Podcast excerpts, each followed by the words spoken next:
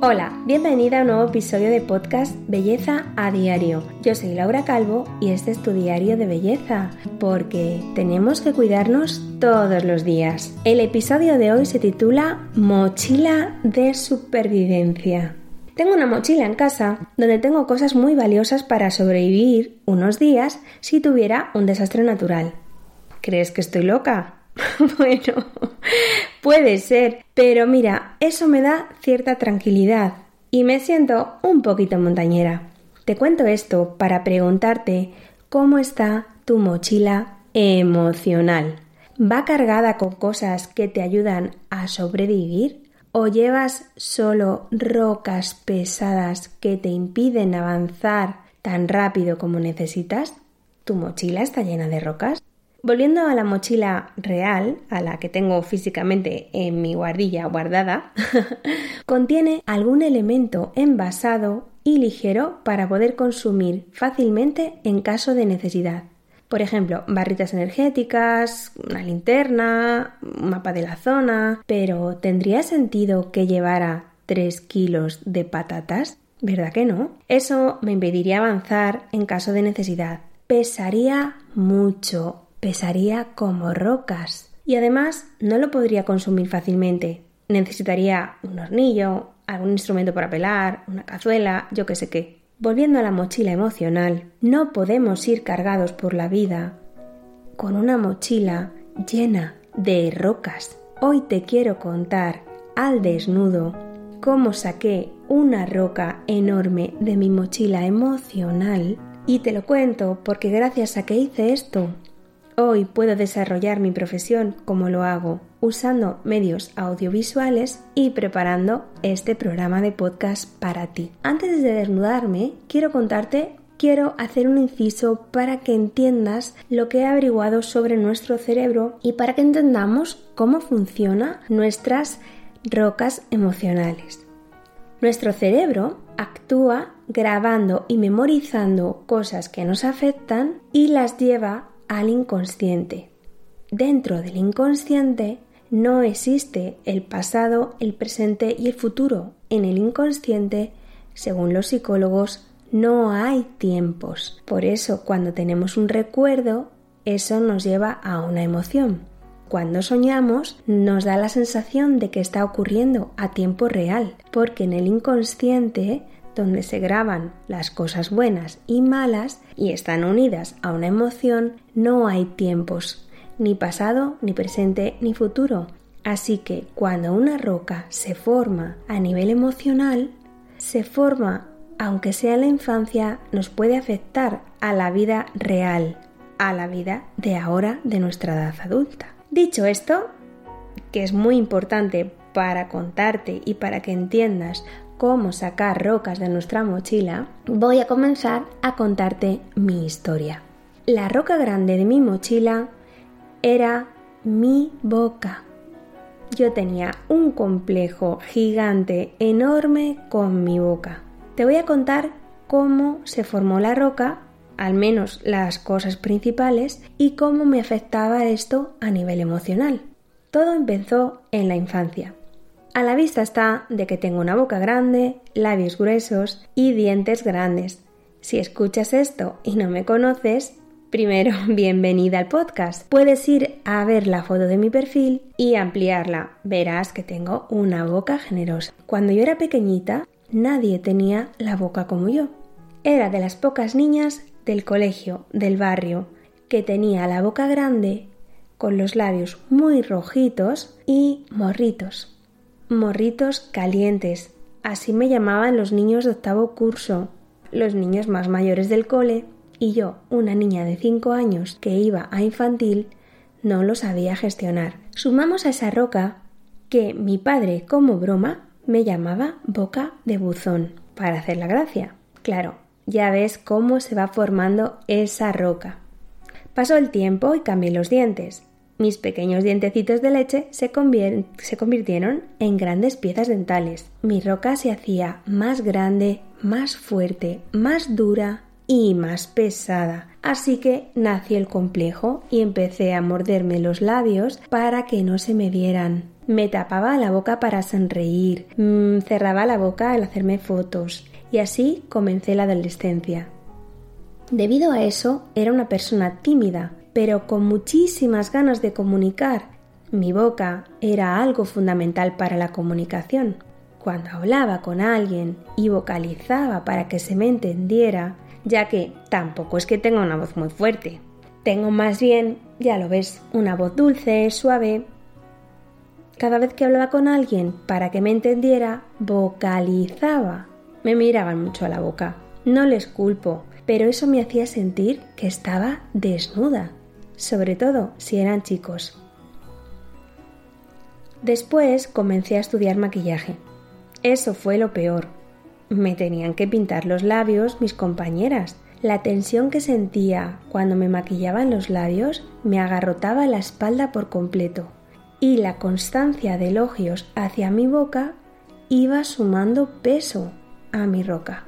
Mira, no me juzgues antes de seguir, quiero hacerte este inciso. Los complejos son algo muy personal. Se van formando poco a poco y están vinculando, vinculados a una emoción. Así que todo esto que te estoy contando, que parece una tontería desde otro prisma, a mí me hacía mucho daño. Sigo con el maquillaje. Comencé a terminar mis maquillajes con tonos neutrales y durante muchos años no me maquillaba los labios nunca, nunca, nunca cómo cambió todo. Mis rocas se iban haciendo muy pesadas. Además, iban creciendo otras rocas a mi alrededor. Ya sabes, en la adolescencia y con las experiencias vamos cogiendo complejos, que hay que pelear, claro que sí, y sacar. Un día comencé a hacer un cambio muy importante en mi vida y, bueno, empecé a ver que mucha gente se operaba los labios para tenerlos más gruesos y grandes. Imagínate lo que a mí me parecía ese tipo de cambios. La moda y la belleza había cambiado. A mí no me importaba, yo seguía con mi roca ahí bien cogidita en la mochila. Sí que me hizo pensar que cómo es que la gente quería tener los labios gruesos, la boca tan grande, si para mí era un lastre ahí se encendió una pequeña bombillita. Luego me di cuenta que en mi estudio de maquillaje, cada vez que yo probaba una barra labial de la nueva colección de maquillaje, mis clientas querían comprar ese labial. Eso me chocaba tanto. Yo odiaba mi boca. ¿Cómo podría ser que a otros les gustara?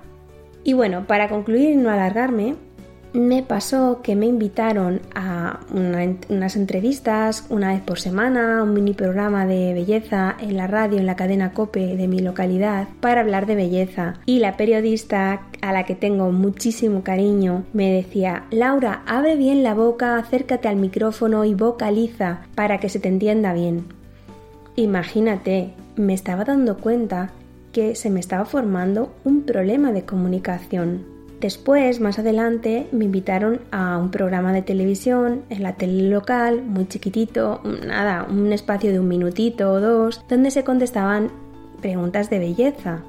Yo emocionada, encantada, cuando llegué allí me di cuenta que no solamente tenía que hablar, sino que también me iban a ver la pedazo de boca que yo sentía que tenía. Para concluir y no alargarme porque había un montón de experiencias más, te cuento de manera práctica cómo fue mi cambio. Salgo en las fotos con la sonrisa bien abierta, porque cogí la roca con fuerza y la tiré al río hasta que se hundió.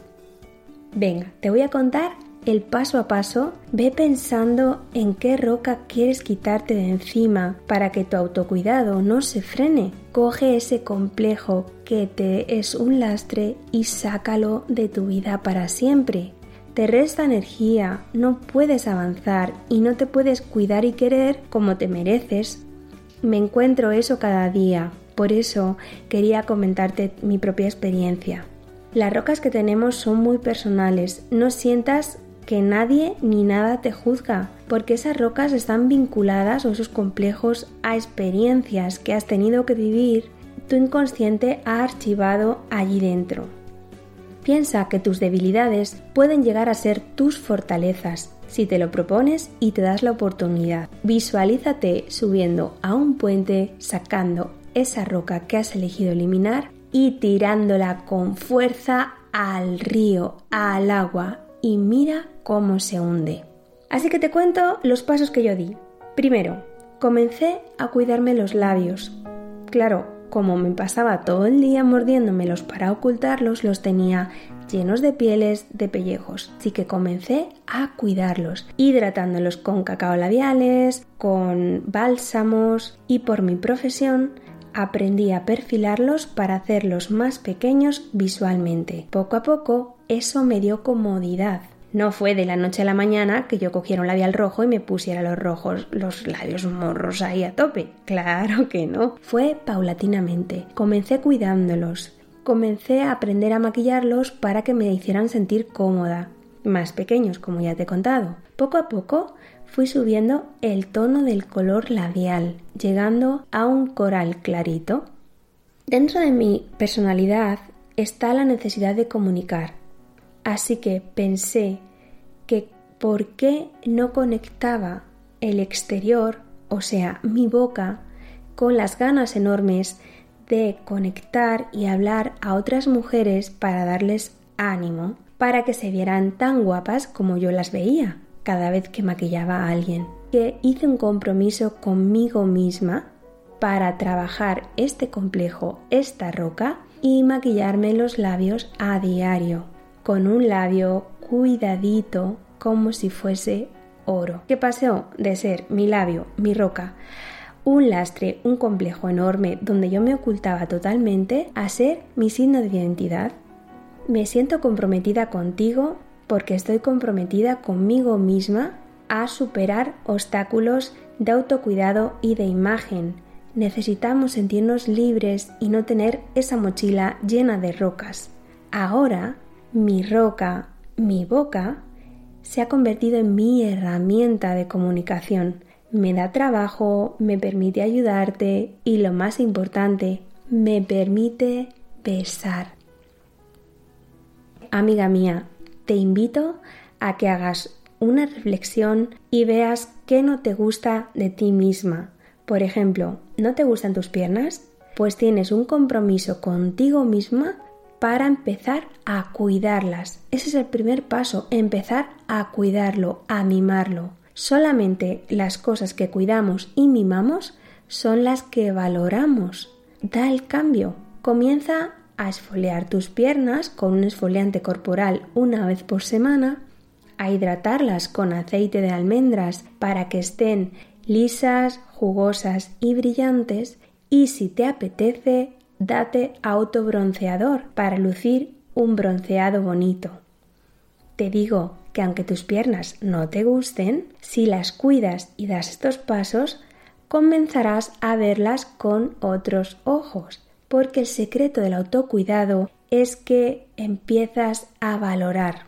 Busca la manera de trabajarlo desde el cariño. Si no sabes cómo hacerlo, por favor, déjame debajo un comentario y yo te ayudo. Lo he hecho con muchísimas mujeres. Si te ha gustado este podcast, házmelo saber con un like y suscríbete para no perderte el próximo episodio de Belleza Diario. Queremos ser una comunidad de preciosas mujeres y te necesitamos. Este podcast tiene una nueva sección, va a ser de saludos y comentarios que me vais dejando. Así que un saludito para Luz Divina Rubio, que nos dice, me encantó el audio claro, directo y súper práctico, gracias, gracias, gracias. Y también a Miri Marcos, que nos dice, gracias por tanto, eres un amor. Déjame tus comentarios y saldrás en el podcast. Un besito, amores.